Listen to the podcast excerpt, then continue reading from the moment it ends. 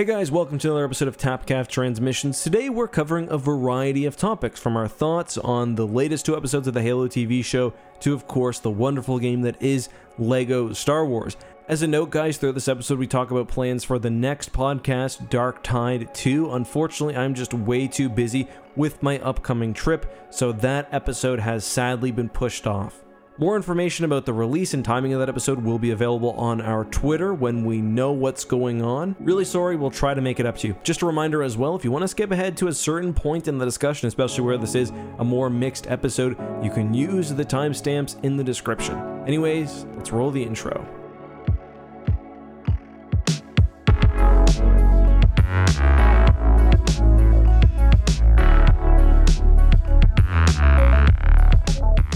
Right then. Hello there, everyone. Welcome to Tapcaf Transmissions.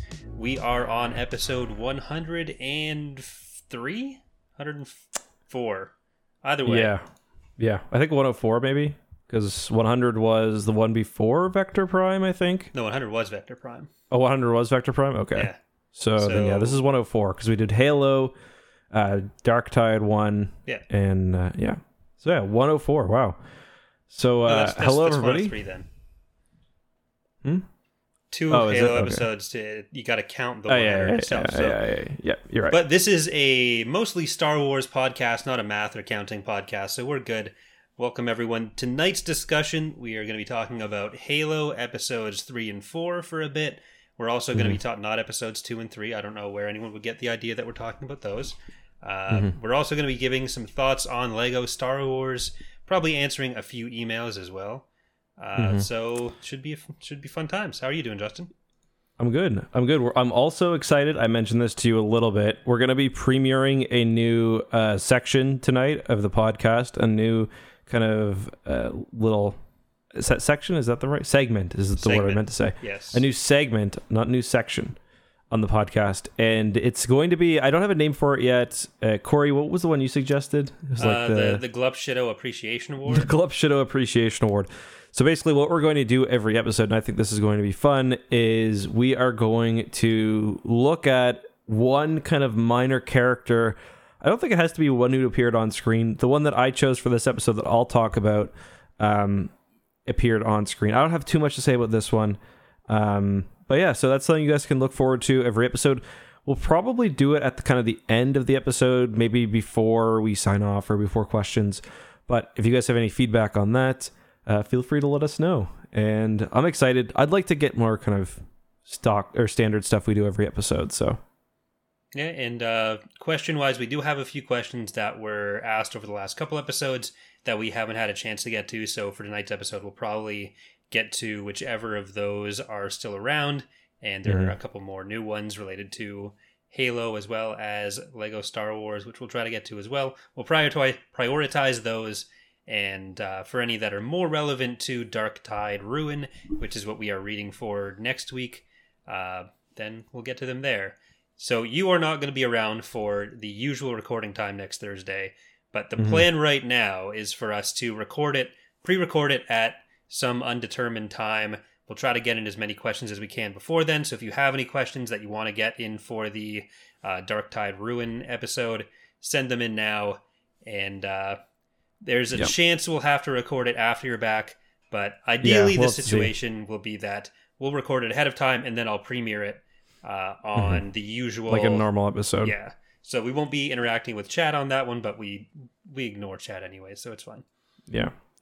Yep. And for those who are confused, because I'm running this one on my YouTube channel as well, this is basically a live recording of the podcast Tapcaf transmissions that I've been talking about nonstop. Uh, so yeah, next week, Dark Tide uh, two, the uh, the third novel in the Yuuzhan Vong series. And uh, just a reminder, guys, too, that we we do have. I've been going out of my way now to add timestamps into the episode. So if you ever feel like we're dragging on a bit too much at the beginning, and I think Corey and I both felt like we maybe did a bit last episode, you could just go to the description, and if you want to go straight to the book review or the questions or whatever else, you can do so uh, right there. Before we get into things, though, uh, I did ask for, for some new reviews, and you guys uh, left some, so I do want to take a second just to cover a couple of those. Full Metal said, "Great Star Wars podcast."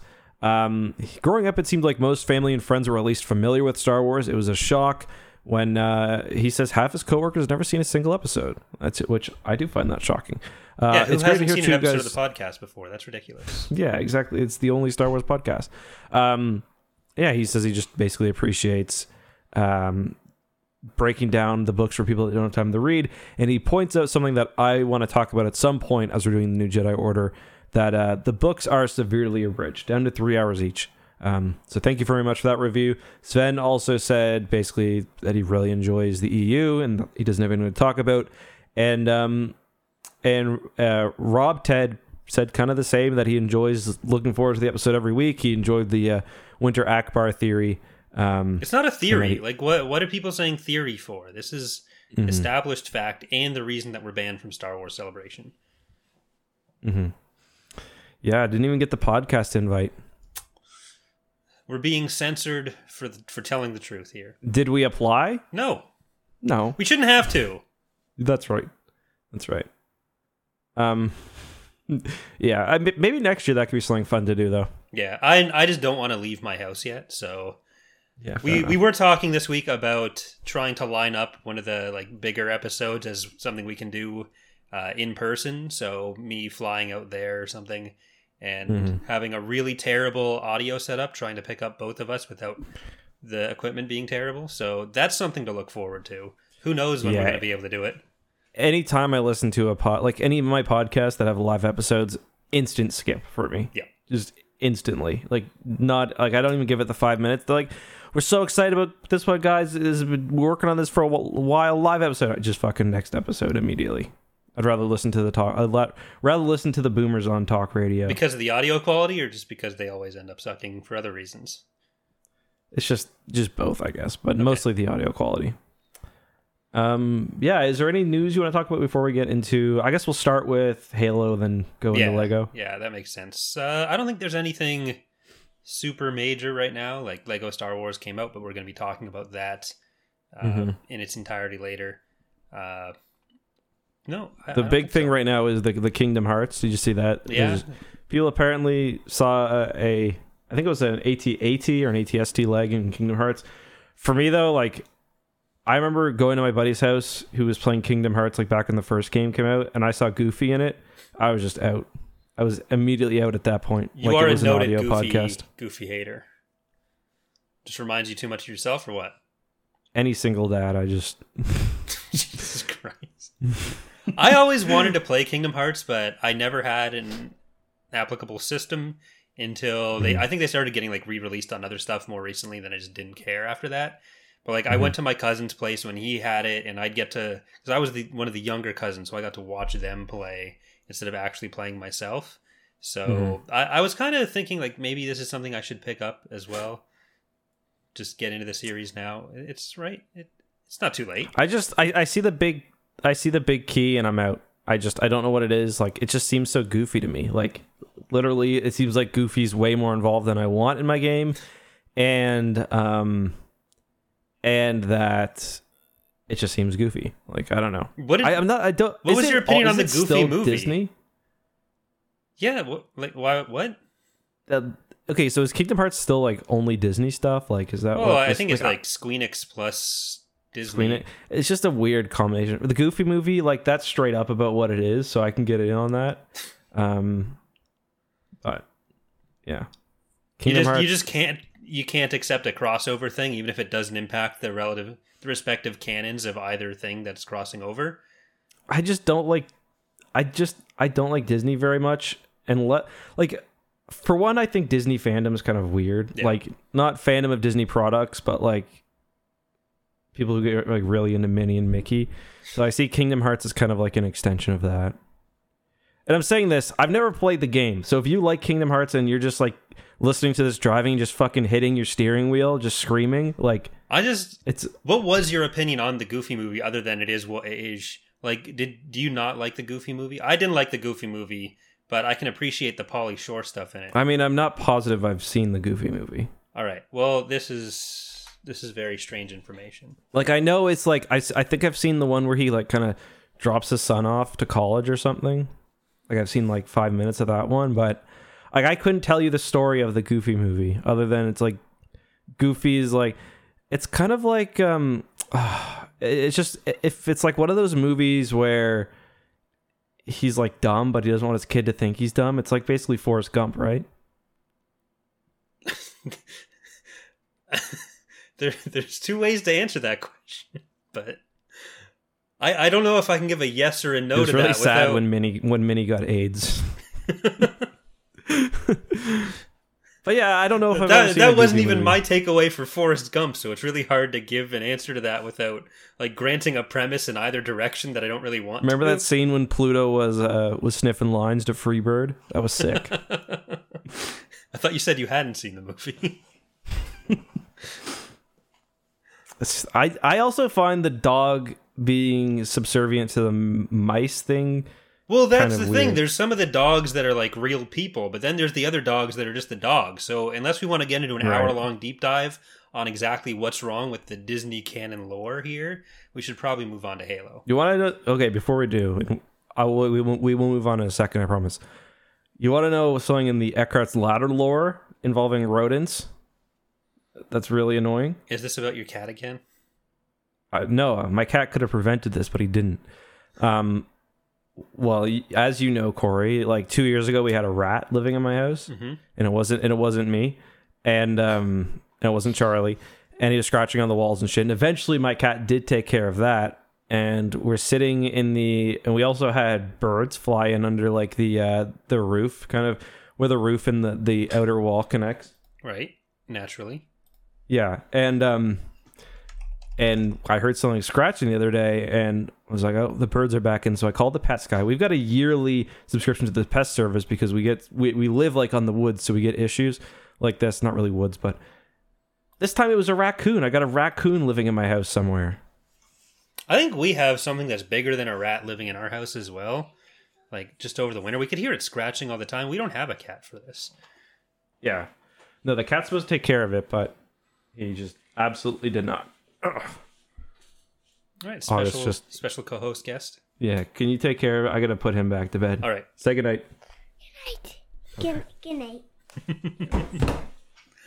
All right, so Eck will be right back. I'm going to get us into the Halo discussion as soon as possible so he can't delay it anymore. Otherwise, we're going to be 20 minutes deep into the episode again, and it's going to be, uh, it, it, it's just going to be, it's going to be terrible. So I guess I, I probably shouldn't actually start talking about it too much with him. But we did cover the first two episodes in uh, pretty decent depth on episode 101. So we talked with Mark from the Templin Institute about his thoughts on the first premiere episodes. I was initially like I I think most of our takeaways from it was that uh, if it wasn't a Halo show, it would be perfectly f- fine. But like they were just throwing in so much stuff that it was kind of difficult to follow for us. Partially because it's like if you have even the smallest amount of background knowledge on it, which I am not especially familiar with Halo lore, then there's just a lot being thrown at you. So for us, it, it might have been partially because we were trying to think of like, okay, what is this changing? What preconceived notions do we have that don't apply for this show? Uh, whether you take a positive or negative uh, approach to that is less relevant right now to that part than just trying to figure out what's going on. Uh, and we we all kind of felt that it was trying to establish a lot all at once and it just it was really difficult to keep track of but i personally think that the last two episodes at the very least have lost some of those issues they focused a bit more on individual things that they can just tackle at once rather than throwing all those details at you and then it not really going together in that coherent of a way. Uh, so i don't know what how, what are your thoughts on the focus of the show in episodes three and four? I like episode episode three kind of felt like it was on the back on the right track. Um, like my main issue is, is kind of I think made worse now by episode four, where it still feels like they haven't established any sort of threat, right. Like like the Covenant as a threat. So when like the first half of the episode is like Master Chief like lazily digging up holes like at his childhood home, you know, it's I I don't know, it just feels a bit odd to me and like they've kind of focused on some of the like they're continuing to kind of focus on the interpersonal stuff um with now the second Spartan taking her uh, taking her inhibitor chip out. She's not going to be committing Order sixty six. Yeah, and then she leaves it in Um, the sink, which like obviously that's going to get discovered. Let's not let's not do that. Yeah, yeah. It's like the Chekhov's inhibitor chip. Like smash it, or like you're a Spartan, just throw it really, really far. Um, Or put it in Halsey's soup so she chokes on it, and then it's not a problem for anyone again. I, I gotta say, I do really like Halsey. I think she's like a good quasi villain, but it's still like this. It's still kind of the sort of like I still think there's the the problem where in the lore, like in the old universe, Halsey is doing all these things, but they've kind of been like justified in the end. Not really justified, but you're kind of thankful she did because the Covenant come Right. and you know the Spartans are the only thing standing up standing up to them. And we've heard now that the Spartans are the only ones getting victories against the Covenant, but like we need to see it. Yeah. Um, I don't know if you saw the previews for episode five, but it does look like there's going to be some action with like a Covenant ship attacking the uh, the the dig site that they kind of discover in episode four. Um, so maybe that will kind of be the start of it, but I, d- I don't know whether it's like a budget thing that's kind of preventing them because it just feels almost like a play in the way that it's moving directly from like set piece to set piece without any I, I don't know it's just it, or not not necessarily a play but it's it's filmed almost like the Mandalorian um Yeah. where it's like it follows the protagonist a lot you don't get a lot of kind of story exposition for exposition's sake but the difference is I think the Mandalorian is kind of uh is meant to be kind of this smaller adventure in a larger universe um yeah that's, Yeah. that's kind of how I feel about it Like I think they are actually doing a good job of setting up the the split on like Halsey and her methods. Like I think that has worked pretty well. But like you're saying, it hasn't been established as being for a purpose yet. Like there's there's no real sense of why she would feel this is justified or what they're working towards. And even in the context of the show, when you get this scene with Miranda and uh, the other Spartan on like explaining how Halsey sees everything, the way she's putting it is that she's doing this for some purpose other than um, than beating the Covenant as well. Like it's more for uh, kind of technological progress for progress's sake and figuring out where yeah advancing humanity and shit yeah Yeah, so it, it is kind of weird that there hasn't been a bit more focus on on the covenant yet. It, I feel like having even just another couple scenes of them taking more planets would have been Mhm. nice. Like we did get the thing at the start of it. I think episode three has been the strongest of all the episodes so far. oh yeah I thought by far because we get the three scene was the oh sorry uh, yeah, we, we get the scene at the start where they are taking that planet. We find out how uh, Mm-hmm. uh, whatever her name is ends up with them, and Makee. there we go. Uh, And I thought that worked pretty well. I like that was something that I think uh, had a lot of complaints about it at the start, but has mostly yeah kind of shown that it's for at least a good reason in the show and has worked Yeah. out pretty well. But we need, I think, more than just like the Covenant's relationship with her to show why it's such a big problem for everyone else, especially when there are a lot of people in uh, UNSC planets right now that are saying like, "Oh, well, UNSC are the bad guys, and they're just using this fake Mhm. Covenant threat as a reason to justify." Uh, all their yeah, expansionist and heavy handedness. Yeah, I, I actually totally agree with you on Makee. Uh, I was I I was okay on her after the first two episodes, but number three sold on her. And if anything, I feel like maybe she's being a bit underused. Um, like I was a little disappointed um, that she had no sense of regret when she. I, I, I was disappointed at first. I'll say that she had no sense of regret when she. Um, when she encountered those uh, or or when she killed those UNSC officials like or the Yeah. the officers on the ship but then I was like I guess that kind of makes sense because you know those are the people that tortured her that killed her friend when she was little essentially it was the UNSC and probably like the military or some uh, like authority figure in the UNSC yeah, what I would kind of like to see is her because she's still obviously got some humanity in her. She's carrying the book. She carries the book around. She's like, I think that's kind of what that moment where she took off her alien garb was. To, besides for like a gratuitous butt shot, we had two of those this episode, by the way. there's Um, too many butts. yeah. So I what I kind of want to see from her is like her reaction to the covenant glassing a planet like at her orders. Like I would like to see her kind of point the covenant to the wrong like maybe maybe she Yeah. points him in the wrong direction. It ends up with the with a, a planet getting glassed and she's kind of got to deal with that. um, would be an interesting kind of look. I think. Mhm. Yeah, it it is kind of weird, especially with the whole only some of the humans are special for Mhm. what is in original lore more of a like all humans are reclaimers. These guys are like we, we get Miranda hunting Yeah. for which Spartans are special because she's thinking it's maybe a Spartan thing, and then it turns out it's not. So Yeah. I, I'm curious how that's going to resolve with any of it. Like, how are the Forerunners going to fit eh, fit into that, if at all? Yeah. Flood going to show up too? I mean, I imagine at some point the flood have to show up because, like, if not, what's the purpose of Halo? Um, Yeah. I, I think Mark put it really well when we had him on two episodes ago, where he was basically like, Halo's sort of falling into this trap that a lot of sci-fi does, or a lot of literature does generally, where it takes this main character and has to make them more and more special. Yeah, And like Master Chief was special enough because, you know, he's a hero. So like the fact now that he's also like one of the few reclaimers and like the the kind of history of that is is interesting because originally for Halo 1 and 2, like humanity was like the forerunners and then it changed in Halo 3 and later on where it was like there's a different relationship.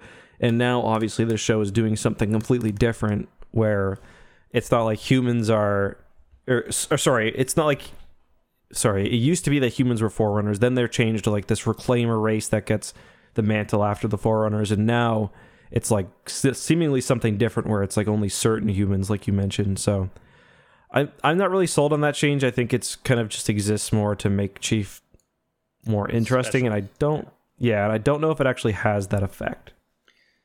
yeah, especially when it's going to turn into like, okay, who who else is special now too? Mhm. and like we we've seen how they learn about Halo in in general. They're they're hoping to use that as a weapon against the Covenant, but Mhm. it we we still haven't seen much justification for how they they need that weapon, like you were saying, Mhm. and there have been like offhand mentions about the capabilities of the Covenant, uh, where they were talking about how they have the best tech and. Uh, Mhm. Like just the Spartans casually talking about how Covenant tech is cooler. And I think that that shot with like when they're finding the key and Mhm. they're coming up to the ship, I thought that was really cool. But that worked. What shot was that? So when they're getting her from the ship, like going into the trap when she's trying Uh, to get to the UNSC, they're coming up yeah, on yeah, the yeah. Yeah. battle cruiser. Yeah, no, I I feel like there's been a lot of really cool shots like that. Um, I'm also like, I'm also noticing now that they are starting to repeat like a lot, a lot of shots, which is not the biggest deal, but like every shot they have, it seems like they've got like three shots for reach that they cycle through now. Yeah. Where at, for the first few episodes, like wow, like they really went all out, and then it's like okay, I'm seeing these these three kind of over and over again, which is a pretty small complaint, but it definitely feels to me like these last two episodes specifically, and especially this one, have been maybe a bit of a uh, like a budget saver. I forget what those episodes are called, basically, where they have Bottle one episodes. next bottle episode. Yeah, um, that's like this. This one kind of felt like that to me. It and it's kind of ballsy that they have a Halo show where Master Chief has only been in action once, really. Yeah, that that is something that's been kind of annoying because there there have been more opportunities for him to do stuff, but seeing Mm-hmm. him do like one thing against the Covenant and that's it so far Mhm. has been, I think, one of the things that's been one especially of the biggest so for me. early on. Yeah. Like you do need an early scene like that to establish like, hey, this guy is capable of doing all this, and this is why he has this reputation. This is why Spartans in general have this reputation, but even among them, he's kind of the yeah. the special one already. But Mhm. beyond that, it he just has he's gone and come back, and that's been what he's been up to. Yeah. Yeah, and I gotta say, I personally could not care any less about the the insurrection subplot. Yeah. Um, I I guess I just it's just such a weird focus for me. Um, I thought they were definitely going to use her character as like a like a like a kind of a, a way for Chief to show his humanity and stuff. Um, and I'm sure there is going to be that moment where he sees her again and has to save her or something. But I was surprised that they split so quickly, and then the show shifted to her also as a main character. Um, which I, I I I just don't think like against kind of the back the like the backdrop of everything else that's going on with like the forerunners and the or sorry the ring and the covenant like that some small um insurrection on one planet is really super compelling Yeah, it, it feels almost like the kind of thing you need to wait until you've established more of the Covenant war to get to. Mhm. Like, if it had happened in season two or something, where we've had a lot more establishment of these are the Covenant, this is why they're a threat. Hmm. Like, it's an interesting part of the UNSC, and I'm glad that we'd get it at some point. But it we're we're kind of putting the cart before the horse there almost. yeah Like- have you watched uh, game of thrones Yes. So it's like kind of like the going back and saving Winterfell thing, like or going back and recapturing Winterfell. It would be weird to recapture Winterfell in like episode three. You know what I mean? Yeah. Like it's just it's just weird. Like like I don't think, especially where I, I think it may have been a mistake as well to kill the all like the rest of the insurrectionists so quickly, especially her father. Where now like the show is really relying on the fact that her, like we're supposed to know what her father was like, how he led this insurrection, and he's he's gone in ten minutes basically. So Yeah. yeah just uh i don't know just feels like a feels like a bit of a weak move for me um yeah, How I'm did you feel of- about uh, Cortana so far? i thought she's been pretty good um i don't know why she's always so big but uh I, I i will say i really liked her the way she was formed as well where they kill the clone um in I like, can't do eye stuff. I had to like look yeah away. oh did you I, I any anything I I'm usually fine with like gore. I like I watched that stupid walrus movie you made me watch. Just oh yeah I'm good with everything except for eye stuff. I just can't can't do that. Have you ever seen have you ever played dead space that's got some good eye stuff in it No, I I don't want to play uh play Dead Space. No. You gotta like control the needle as it goes into your eye. It's I don't brutal. I don't Um, want to. I just I don't yeah. want that. I, think that's Dead I need to go 2, through but- my life with like just really thick goggles on my eyes. Except then there's the problem that if like one of the lenses comes out, is that going to just mash itself into my? I don't. you, want, don't you catch that. you catch the sun wrong and it gets uh, somehow magnified into your Yeah, eyeball. you just can't. I no no eye stuff for me. Hostel, Hostel. That's got a good one. Thanks, They John the eyeball Halo, but keep the eye stuff. Um, yeah, that's fair. Um, how did we get on that topic again? What were we talking about? I oh yeah, the, the clone. Cortana. Yeah, so I, I like the clone. I want to make a meme where it's like when you're tagged in a picture and it's like regular Halsey with like you know aging like a normal person versus the picture you post where it's Halsey just looks like she's had the Facetune filtered into her a million times. um, I thought it was funny because it's I guess it's kind of interesting because I guess that is the point right where the clone just hasn't aged at all. It's like unnaturally.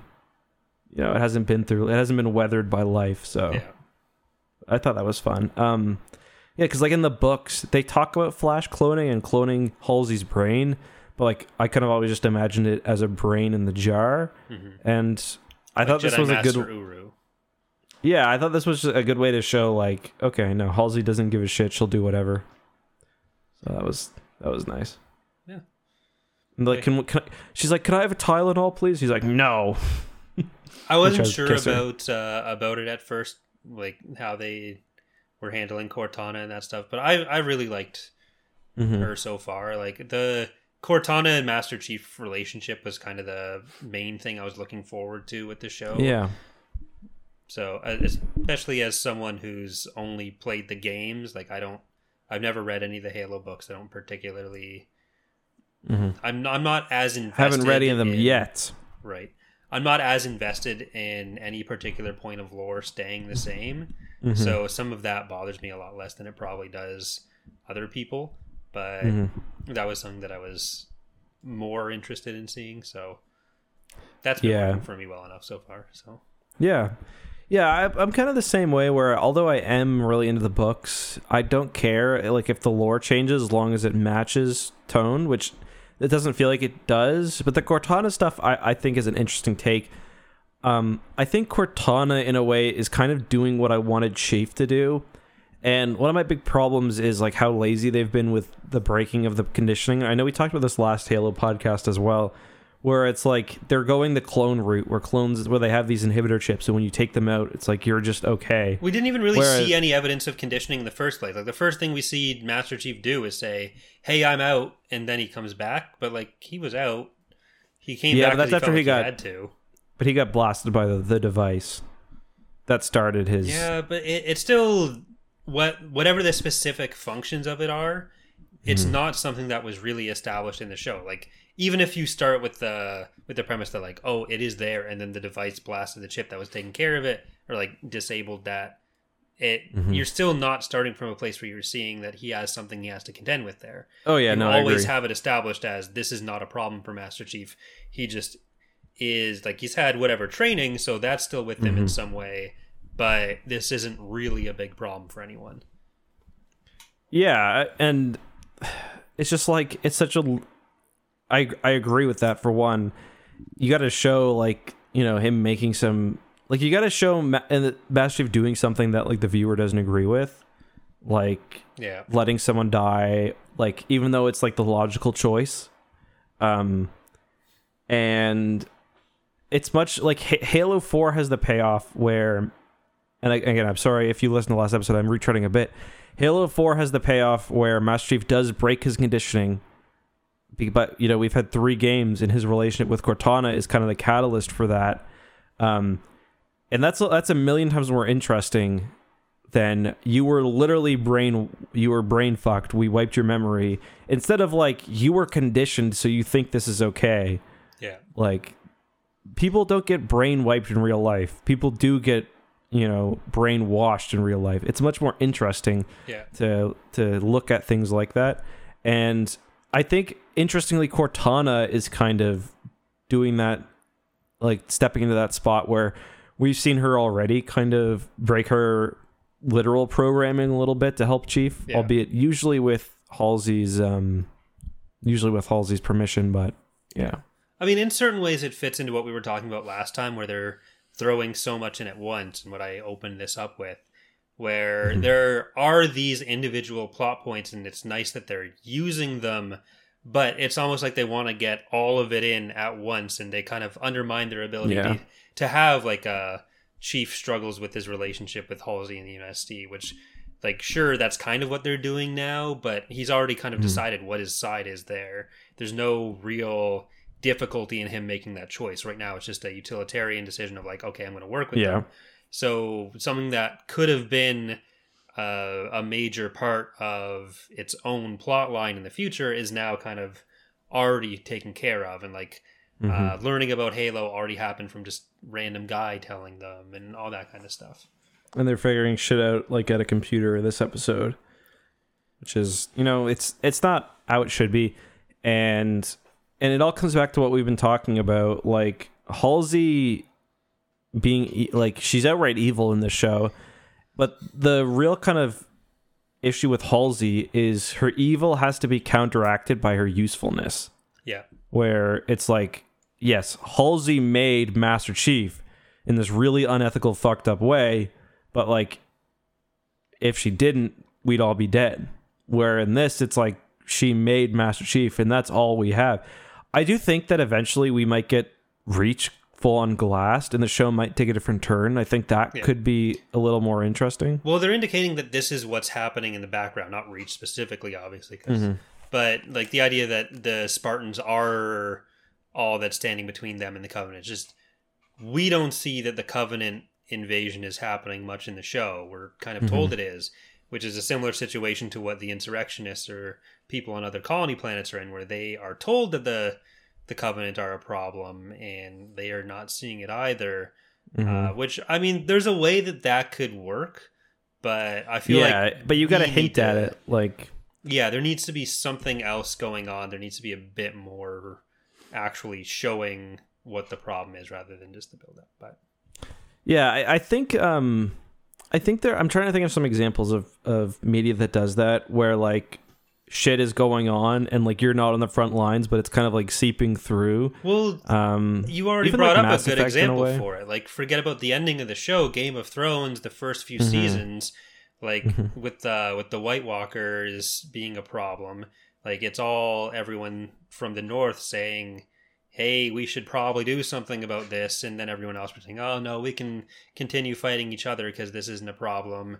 But Yeah. like, there's consistently enough going on with the White Walkers throughout all the seasons that yeah, what's like, the first scene of the show? yeah, the you open up, yeah. and you kind of get that with the Covenant, but at the same time, that scene also involves just Master Chief blowing the shit out of them too. But like we we're not Yeah. seeing too, and that doesn't end well for the planet either. But it Mhm. it's still we get that and not much since. Like I think we need a bit more of a persistent threat.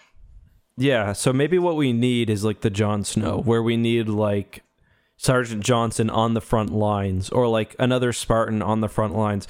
One thing that I was kind of thinking about is what if like I I really like Pablo Schreiber as a Spartan, and I think he's doing about as good with Master as good with Master Chief as they could have. But like if they were determined to tell this story that's not kind of traditional, I almost wonder like and maybe it wouldn't have been good because Chief is such an iconic figure, but like the uh Forward Unto Dawn did this thing where like Chief was in the show, but he was more kind of like this force that showed up. Like I kind of wonder what it would have been like if Pablo Schreiber was like another Spartan um who doesn't have all the baggage of Chief and Chief is still maybe in the show. But it's hard to market Halo without Chief, I guess. I don't know that that would have necessarily worked either. Like I don't know that it Mhm. would have reduced the problems people have with it on or would have made it better for anyone in particular. Like I I think if there was just more of Chief in action then that would Mhm. have been like uh, hmm any of that would be solved as well. Maybe that'll still happen. Like you have to assume that's going to still happen. It probably won't be like Book of Boba Fett where you don't get anything until one Yeah. episode happens, and especially because we know already we're getting season two. I think. Yep. Uh, like Chief is going to fight more people in the future, and Chief is not the best character from the like. He's not a character in the games. He says three things, and sure, he's kind of a badass in those three things. But if you're going to build a show around Spartans as these kinds of warriors that aren't really characters, you're gonna have to make some changes. Mm-hmm. Yeah, yeah. Maybe we just like.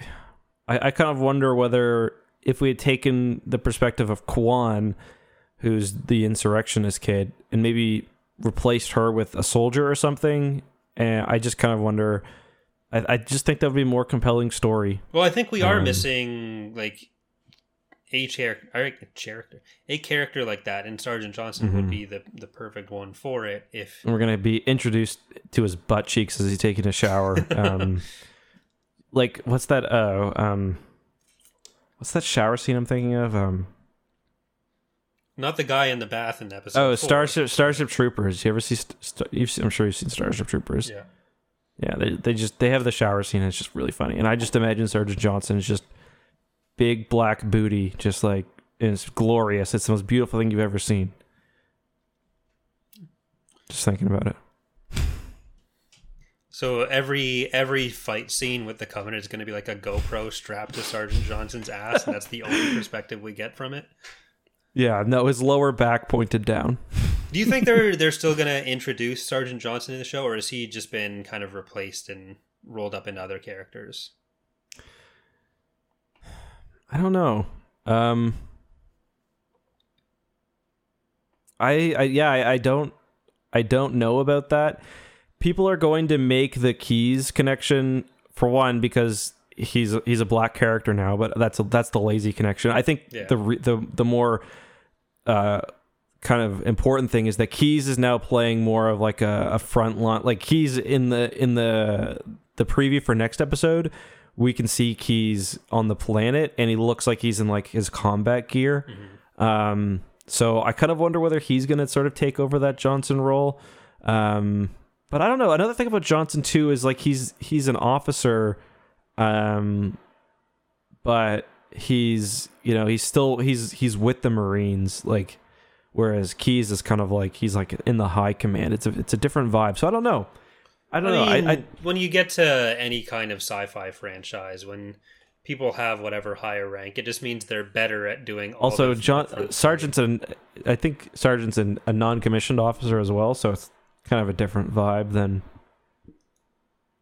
than uh, like full on admiral or captain or whatever. It but- is weird that the UNSC makes some of their soldiers work on commission, but like they have to just rob the covenant bodies that they kill. But uh, who, who am I to judge? Yeah. Yeah. Um so so yeah, I guess I guess those are my thoughts. Anything anything else you want to add onto Uh, this? So uh, the more I've watched it, and especially thinking about your like, this is just a CW sci-fi show more than it is a Halo show. Like the more I've thought about it, the more I thought like this is something that I should watch with Dana. So I think that she'll Mhm. actually enjoy it a fair bit. It's like she has absolutely no preconceived expectations from Halo. She doesn't know a John Halo from a from a The Arbiter. So Mhm. it, I think she'll like it uh, at Mhm. least to some extent. So I'm gonna rewatch the first four episodes with her, and Nice. maybe it will. I don't know that we're probably not going to be doing this every other week. We're not probably not going to cover No, every single not. episode of Halo. We wanted to do the first episodes. Uh, then it seemed like a fitting topic for this week to cover for a little bit, and we'll probably do something for the final episode. Uh, Yeah. But it One or two more I'd say one or two more episodes of this this season. yeah, we'll. Uh, so I'll report back on what her Unless it unless it but- becomes amazing. Unless it becomes amazing. Yeah. Also Kevin Kevin is in the chat, Kevin Coolx, one of our good friends who also runs a Halo YouTube channel. He says, "My wife is really enjoying the show." So, Okay. presumably she, I I don't know, Uh, Kevin, I assume she doesn't know too much about Halo, but maybe, maybe she does. So, yeah, that's interesting. Um I could tell Kelsey would not like this show at all. But yeah. I mean, it's I'm not- the, it's the I'm kind not- of show I'm not blowing, uh, for, so Okay, fair she's enough. usually less in the sci-fi element directly, but like enough other stuff is going on that she's usually into that This is a new supernatural stand-in. maybe we'll see. Yeah. we still haven't finished Uh, Supernatural though, so Is that show over yet? This was yeah, like the last season, right? ended a, a few years ago. They're Oh, really? Okay. They're doing a prequel series now, so Has it got the same dudes in it? uh, no, one of them's directing it. It's about their parents. So yeah. Right, because they're brothers, right? Yeah. And th- there was one article I read where the the one who's directing it hadn't told the other their co-star from the original series that uh, that they were doing this yet. He only found out on the official announcements, and that turned into a, a thing where one of them was like slightly annoyed. It was probably not a big deal, but there was so many articles written about it, and they all got sent to my phone for some fucking reason. The supernatural fan base seems like Atrocious. I find like I was gonna say very dedicated. Oh yes, Like- that. But uh, all the ways that the Halo and Star Wars fan bases are terrible, Supernatural has that. But like people thinking that they're the the the soulmate of every cast member on top of it. I find like these like fantasy drama shows. Like I'm trying to think of another one, like another kind of similar. Like, because this is a CW, like Supernatural. I find like these CW shows just have a vibe where, like, I don't know, people get really, really attached to them. Yeah, lonely teenagers for the most part, Mm. and then That's that's yeah. But uh, you know what? You know what's different? I think I think, and maybe I'm wrong here, but one thing I noticed is like, I feel like a lot of sci-fi is kind of difficult for women to get into because it's such like a boys' club. Mhm. Like less so now, but like when I was growing up, I don't think Star Wars was the easiest. You know, well, I mean, it, anyone can like Star Wars, but I mean, like the Star Wars fandom back then wasn't necessarily the most accepting. yeah. Whereas now it's now. it's it, it's great. Well, but I, so I think like maybe It's these kind of but yeah. Well, I, I mean, what I'm trying to say is, and maybe I'm wrong, that some of these other like fantasy and sci-fi outlets are maybe a little easier for women and just other people to get into. I think that's I think that's part of the reason why there's like different fan bases, maybe, but I don't know. it's probably an element of that. Mm-hmm. Because like my aunt was super into Supernatural, like so goddamn annoying. Every time like they've got like a car in the show, and every time the car would drive through it her town, like just the same type of car, she would like Yeah, that's a whole big thing in in the show and the so Supernatural actually does some episodes where they're like making fun of uh, the fan base for that kind of stuff. Mhm. Like because it's uh, it's a show where like all these religions and mythologies are are real. Uh, Mhm. They the episodes of the show are treated in universe as books that have been written by this Oh, like shitty fiction author who's act like he's a prophet. So Mm-hmm. that's how he's able to know everything going on with them.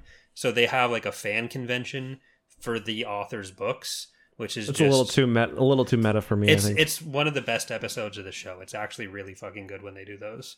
Like I love them. But I remember I, for me, Jensen Ackles. I remember him from Smallville. Not like he was. Do you remember him? I forget. I don't even remember who he played in Smallville. I just remember he was in Smallville, like in the high school years. was he? Did you watch that show? I did. Yeah, yeah, totally was. Um, he was Jason Teague. Okay. Yeah. Yeah. Yeah. And well, he was also in uh some some. Oh, Annette as O'Toole. well. I liked her. She was she was Martha. Kristin Kreuk, Michael Rosenbaum. I thought Michael Rosenbaum was the best Lex Luthor we they've ever had. Um, Smallville was actually not terrible for. Allison Mack. I, wonder what happened to her? Well, We like I got some news for you. she was the NXIVM one. But anyway, Yep. should we move on? Talk about Lego Star Wars. Or any, any Sure. final thoughts you have on Halo? Uh, no, I'll I'll uh, report on Dana's thoughts on Halo next time, I guess. Yeah. Yeah. Okay, let's talk about Lego Star Wars. First of all, we should be transparent. Neither of us have beaten all nine episodes. I've done seven. Have you finished six now? Uh, yeah, I've done the prequel and original trilogy. Next week, I'm doing the sequel trilogy. Mm-hmm. So You'll I, see. You'll see your six. live stream views go down for that. They weren't uh, that this- high this- to begin with. The second I started playing it, people got mad. But um, but yeah, you want to give your Yeah, but I, I don't I don't build my fan base off of that. So maybe that's Yeah, you're difference. you're you're perfect. You're the best. No, I'm not saying that. I'm just saying that uh, you you're the one with the title "Is the Halo Show bad?" So I think it's hey, what's that rule that's I'm like not if saying someone it- I'm titles a I'm not saying that- it's not a fair thing. It's just it's a different type of thing you're building there. Okay, fair enough. Um, someone in the chat says Rosenbaum has a good podcast. He was on that show Preacher. I never watched it. Um, okay, yeah. What, what are your what are your thoughts on on Lego Star Wars? I've been enjoying it so far. Like I've been liking the open world. All the episodes are too short. Uh, Yeah. that's kind of I think the Return of the Jedi is very very disappointing. Yeah, like so much get like when you, even when you're watching the cutscenes, it feels like the characters feel like they have something uh, better to do and they just want to get Mhm. through it. But Yeah, like like Revenge of the Sith. It's like the second they crash on Coruscant, like they're doing like the Plagueis speech, they're doing the Jedi Council thing. It's just like chill out. Like literally, as they're walking away from the landing pad, Palpatine is making him his personal representative on the Jedi Council, and it's just like there's a lot of humor potential for humor in these cutscenes, and like you got to run around the Coruscant open world anyway. I just feel like you didn't they didn't need to rush it that much. yeah, like when you look at the the series as a whole, there's still a good probably 15 hours of story content there. Uh, it's been pretty a more, consistently an hour and a half for each episode for Yeah, me. yeah, I, yeah, I guess uh, yeah. When I've just been rushing that, so Mm-hmm. uh, that's probably between fourteen to eighteen hours for an individual person to beat. So, like, if you look at it And that's that just, way, just playing the story, like Yeah. not yeah. like when you look at it that way, it's really not a terribly small amount, especially because it's not like a full AAA game price. Oh my god. but it, it's still when you're actually playing it, it feels kind of jarring, and where it's not. Uh, if it's someone who hasn't seen the movie somehow playing it, then the what you're doing isn't going to necessarily make much sense for for. Yeah, and like not blowing up the Death Star, for example, is just a weird omission. I'll be right back. Sorry. Yeah, there, it feels like there are so many things that like, oh, this would have been a cool mission, like Battle of Coruscant. Uh, people have mentioned the Battle of Geonosis. I didn't personally feel like you were missing out too much on that. like I wasn't going in expecting uh Battle of Geonosis to have too much more than it did, but like the fact that you don't do anything in the battle over Coruscant is kind of disappointing, especially when uh you have a fucking level set up around giving out food at uh Dexter's diner. So it like if you're looking at it as a series of vignettes from the movies, like I, I was able to appreciate it or enjoy them that way, but it, it's just not. It, it's too little there. Even though overall, I feel like I'm getting enough out of the game. Like there's a lot going on that you can look for in free play. There's individual moments that are good, and I do kind of see why certain elements might have been left out the way they were. Because like if you're doing the if you do assume you can only have five levels per episode for whatever variety of reasons, uh, the fact that you don't do a second trench run on the Death Star 2 after already doing the episode 4 trench run, like I, I can see where they'd be going for the for the variety there. Uh, even though episode 3 ends up being boss fight after boss fight after boss fight. Like yeah, it- that was annoying. especially like cut one of the boss fights or like make it a bit smaller don't have grievous take an hour and a half and have a Mhm. bit more to like obi-wan escaping or like Yeah, it just it feels weird. Like I kind of wish they would have accepted that like some of the movies are going to be more kind of open world and less mission based. Um it, it, I just some of the decisions are also weird. Like I think Return of the Jedi is the one that I keep coming back to because it's like you get hours to explore the Ewok forest, and like and like you got Kashyyyk on Revenge of the Sith, which doesn't feel necessary. But again, Yeah. no destroying the Death Star. Like Yeah. that's the second Death Star. Like that happens kind of in a really short cutscene, which is just it's a bit weird. yeah like if you could trade the dexter's diner stuff and uh, or that sorry that's an episode two i think i said episode three earlier but like if you could trade that for maybe a bit more on Geonosis great like i i was saying when you were gone i didn't personally miss too much on Geonosis like i, I felt like Mhm. uh, getting the arena was all I really expected, and like the Mhm. arena plus Dooku, I didn't really feel as much of a need to do like any part of the rest of the battle. Like I think that one was fine, but It would have been nice to have something like they did for episode one, though, where it's like on the, when you're fighting the Gungan battle and you Yeah. got those. That would have been kind of cool, but yeah, like I, I was definitely missing the Battle of Coruscant and even the Battle Mhm. of Geonosis or Battle of Endor. It's like I, I wouldn't necessarily have to do the uh the run on the Death Star, but Mhm. because like you did already do that. But Mhm. having something for the space battle would have been nice because I don't think you really do anything other than the Episode Five escape in space for the original trilogy. yeah, I'm trying to think. Um, there's yeah, there's really not much. Episode seven has a bit. I think episode seven so far is the one that is ported over the best because you've got pretty much everything on at the kind of the beginning battle on that on Jakku, um, and then you have kind of the escape onto the uh, what's it called again? The uh, what's Han's Freighter? The uh, oh, I forget I don't know. something Vana. Anyway, you do that. You do the escape from Jakku as well. You do the assault on Starkiller. You do the battle versus Kylo Ren. Like that one works out really well in the five mission structure. Eravana, I think it's called. But um, but yeah, others just others just really really do not. Yeah, like if they'd even added one mission for one episode per trilogy, like Mhm. be a little bit less locked to the to the five mission Yeah. format. Because Like, I, I this think, is the yeah, especially if it was like the last one, like the nine, Yeah. the six, the three. yeah, and I think those are the ones that they like throw in Battle of Coruscant. I think the prequels feel a lot more complete with it. Like going through Mhm. episode one and two, I didn't really have any major complaints about anything missing. Going through episode four, I felt like the stuff that Yeah. was there mostly made sense. Episode Yeah, I thought four was same. really good. So Mm-hmm. if you're looking at ways to kind of keep development resource needs similar, uh, not expand the content of what you want in the game, what you need in the game too much, Mhm. having three six nine have one extra mission, I think that's all you Yeah. really need to do, and you probably see a lot fewer complaints if Battle of Coruscant and something for the Battle of Endor are there. Yes. And I will say too, like playing uh, like I, like I've only got to mess around in free play mode a little bit, but like there's a lot there.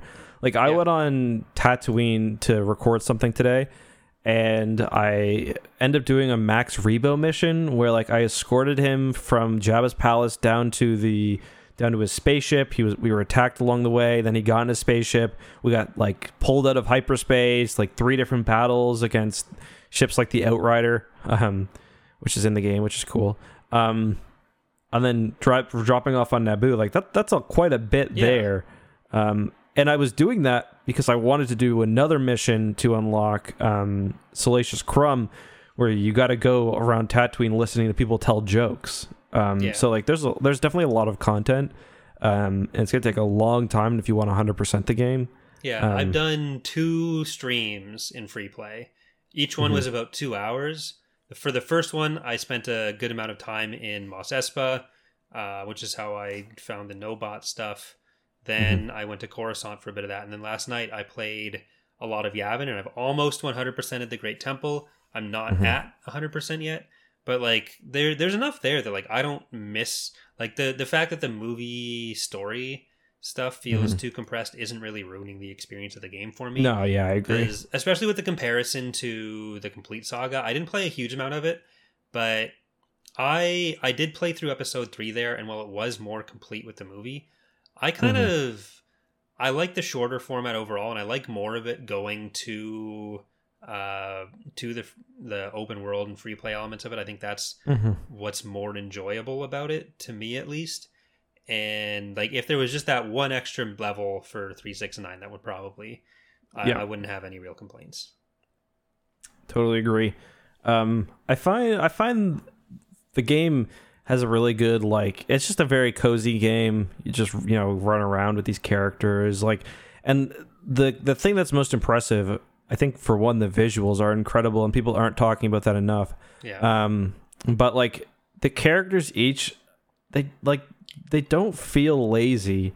Like Jar Jar has a complete unique move set. He's got a special sprint where his tongue is wagging out behind him. He's got like um, one of his combos looks like he he's like doing a drunken master style like fighting and he falls on the guy and it's just it's like these characters have incredible animations like uh, Salacious B. Crumb is a different size than all the other characters. Like he can fit in the droid doors, even though it doesn't tell you. He's got his own move set. So like the game has a lot of detail, um, and just like the the fact that if you take your Lego to like the Tatooine, they get sandy or they get snowy on Hoth. Like the Yeah. details are really incredible. yeah like the animation sets being references to different games for a lot of them Mm-hmm. like the uh some of the original games are for obi-wan like Mhm. older obi-wan's animations Mm-hmm. like the, there's a ton there and a ton of these there's a ton of the collectibles a ton of the side missions like there's so much that's in it and Mhm. i like i personally don't mind that being the focus like no, me neither. if you're gonna if you're more interested in replaying the movie stories and want more of that then it's gonna be less appealing than for someone who is looking for more of the open world stuff but i Yeah. On that note, they really need to add in the ability to replay um, chapters or replay episodes. Because right now, I don't know if you've tried, but when you go to replay an episode, all you can replay is the five separate missions, Yeah. not like the. And there is like a lot of in between stuff. Like at a good, ex- anytime you're playing a, the game and you don't have the three um, stud bars, like the goals, you're Yeah. not replaying a mission or you're not playing a mission. So like the escape from Hoth, for example, until you get into space, that's not a mission. yeah Um, so there's a lot there that is really fun as well that I would like to see. You can't go back to Home One at all. There's a bunch of areas, like entire areas of the game that you just can't revisit without. Oh, you can't go back to home one. Okay, interesting, I'm pretty sure. Like, I don't think you can go into Endor space and go back into it. But interesting. So yeah, that that would that would kind of be if I could um if I could have my one choice on something to change, I think it would be replayability because I don't want to Yeah. like Lego's a game too where there's so much like it's so much of a time commitment if you want to really make progress in the game that like the idea of having to reset it and lose your account is I'm sure you can have multiple but you'd rather just have one unified thing. yeah, But overall, I've been really enjoying it. So Yeah, me too. And it's fun. Like I I play it with my son, and uh, like, and that's also kind of helped me put things in perspective too. Yeah. Anytime like I'm not getting something, or like like the one example is when you're on Hoth and you got to try to kill that um. I remember what it is. Oh, the probe droid. It steals your thing, and I'm like, I'm having a really hard time shooting this down. And I was like, wait a second. If I'm having a hard time shooting this down, it's not possible because a six year old is not going to be able to shoot this down. There's got to be something else. And of course, lo and behold, you build something and it makes it much easier. yeah, Um, so, so yeah, that, that's put things in perspective. And he loves it. Like, I'll be like, what do you want to do? And he'll be like, I want to just be Darth Vader. So I'll let him be Darth Vader and just run around. So, yeah. Yeah, like there's been a few places where it's like I I must be overthinking something because yeah, for sure. and it's like, oh it's that. I ended up And it's brute literally forcing just a, hit a puzzle. button. Yeah, but One of the ones where it's like, what number? Like, or like click the buttons and it's like, there's three states. Was well, it that no, there's uh there's something at the top of the Great Temple where Okay. there's like some symbols around the room, and then you've got to hit uh, Oh, four yeah. Mm-hmm. targets in the right order. I I didn't know what the fuck the puzzle was, so I just brute forced all the combinations of it, and it's the last one that I would have tried with my brute forcing method. So I I got it. I still have no idea what the fucking puzzle was, but I I won. So Yeah, you got it. So overall, I think we're both really enjoying the game. Uh, I'm I'm gonna play it like it's a game that I can see myself definitely. For one, it's gonna be nice to have for videos. Yeah. Um, like because there's a lot of characters in there. Like God knows if I need to do another Max Rebo video, even though he's got the wrong amount of legs, I'm gonna use him. I as soon Um, as you see him standing there with Jabba, I was like, okay, this is I'm uninstalling. That and the ISD ones popping up. Yeah. When they only have ISD ones, I was Yeah. They have enough other deep pulls that I'm willing to forgive them. Yep. So yeah, good stuff. Um, anything else you want to talk about before we move on to emails Uh, and no, everything else? All right. So for the first ever Glup Shitto character of the day, I thought I would take a look at one of my favorites, and this goes back to a time before I had access to the internet, or at least easy access to the internet, not at school.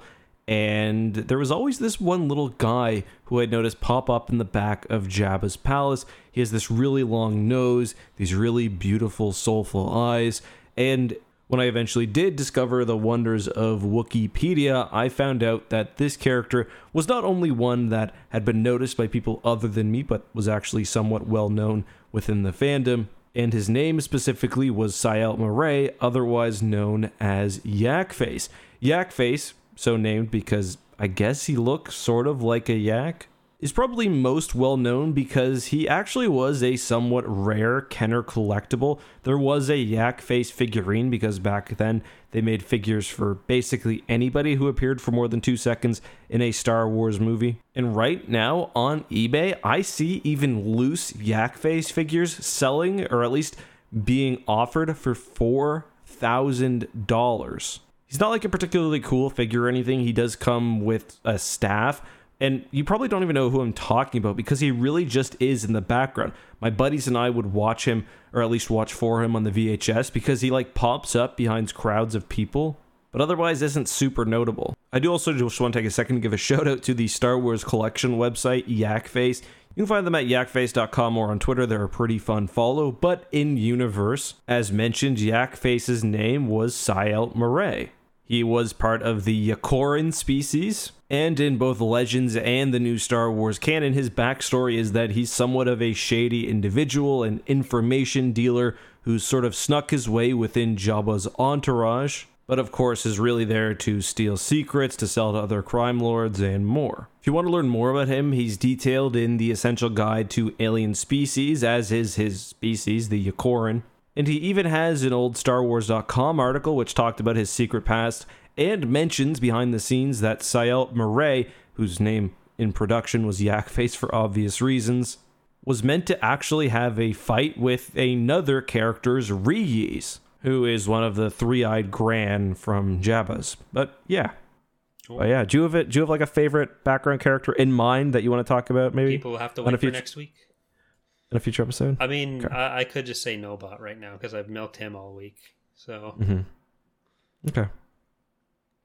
Uh, yeah. Well. yeah. Yeah. Good choice. So next, yeah. For the next one, I'll try to have a good. I'll try to do some real in-depth research onto onto him. And if you guys also have favorites that you would like to see us cover, feel free to. So we'll be alternating with this from uh, from now on until Yeah. we run out of Star Wars characters, which is not going to be Mhm. anytime soon. Yeah, I also I didn't see Yak Face. Um, I didn't see him in, in the Lego Star Wars because I was looking for him. So Uh, all right. So we'll move on to a couple emails now. There are a few that we'll save for uh, Dark Tide that are related to Onslaught. Because there's this first one from Edward.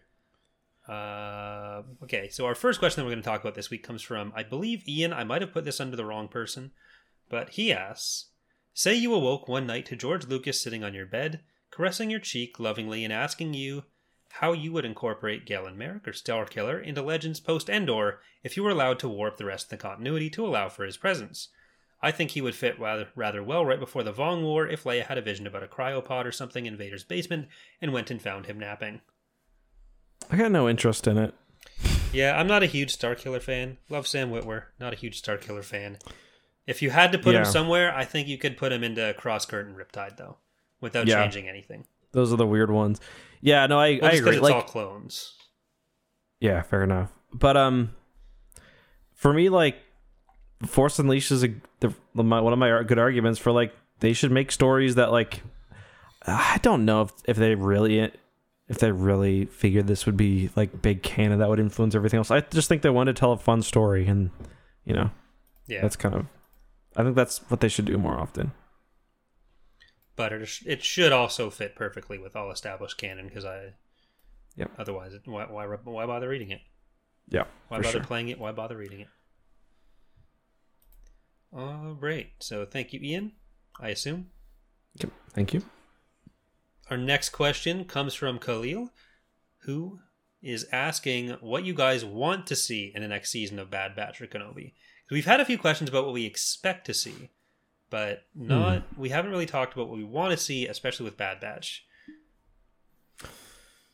That's a good question. Um,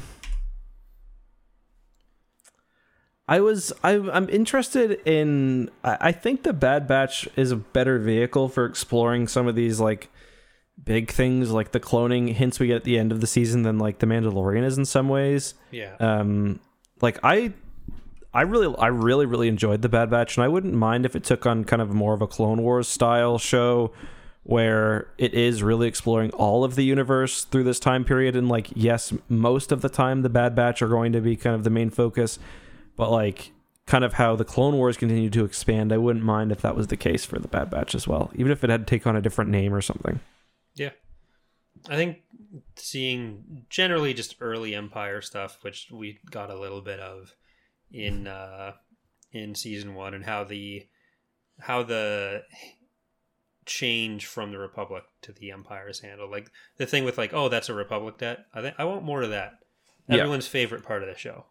Yeah, I like to see. I'd like to see some Dark Trooper stuff. Hmm. kind of random, but at some point, like they've been kind of they were kind of featured a little bit as those like security droids. But I'd like to see, like everyone loved that scene in Rogue One where they hint at like a million little Imperial projects. Like let's get into some of those maybe. Yeah. It's actually just a million different size Death Stars. But Yeah, this is a this is a thumbnail sized one, and this is a galaxy sized one. We're gonna get somewhere in the middle here. Not sure how we're going to handle the planet destruction on the thumbnail size one, but it it can destroy a pebble. We're getting that was there. something we didn't talk about from the Halo show. The uh, the the little little baby energy sword out of her fingertip. Well, how else are you going to open your letters? That's true. What do you use? I- For people complained about that, I thought it made perfect sense. Like, is it going to be easy to kill someone who's not held down? No. No. It's just like a very small emitter, probably burned into her nail or her skin or Yeah, something. it's just like carrying a little safety shiv Yeah. or a letter opener. Because like the elites in Halo Reach have like those little knives that come out of their arms, like pretty much the same shit. Or the Avitha have their little uh, Oh yeah, wrist knives. yeah, exactly like that. You, all you need to do is take out someone's eye. You got yourself an advantage. Oh yeah, big time. It can definitely handle that. Yep. And it reminded me of uh, Terminator 2 as well. I'd like to see the Bad Batch. I'd like to see Echo deal with the obvious trauma he suffered.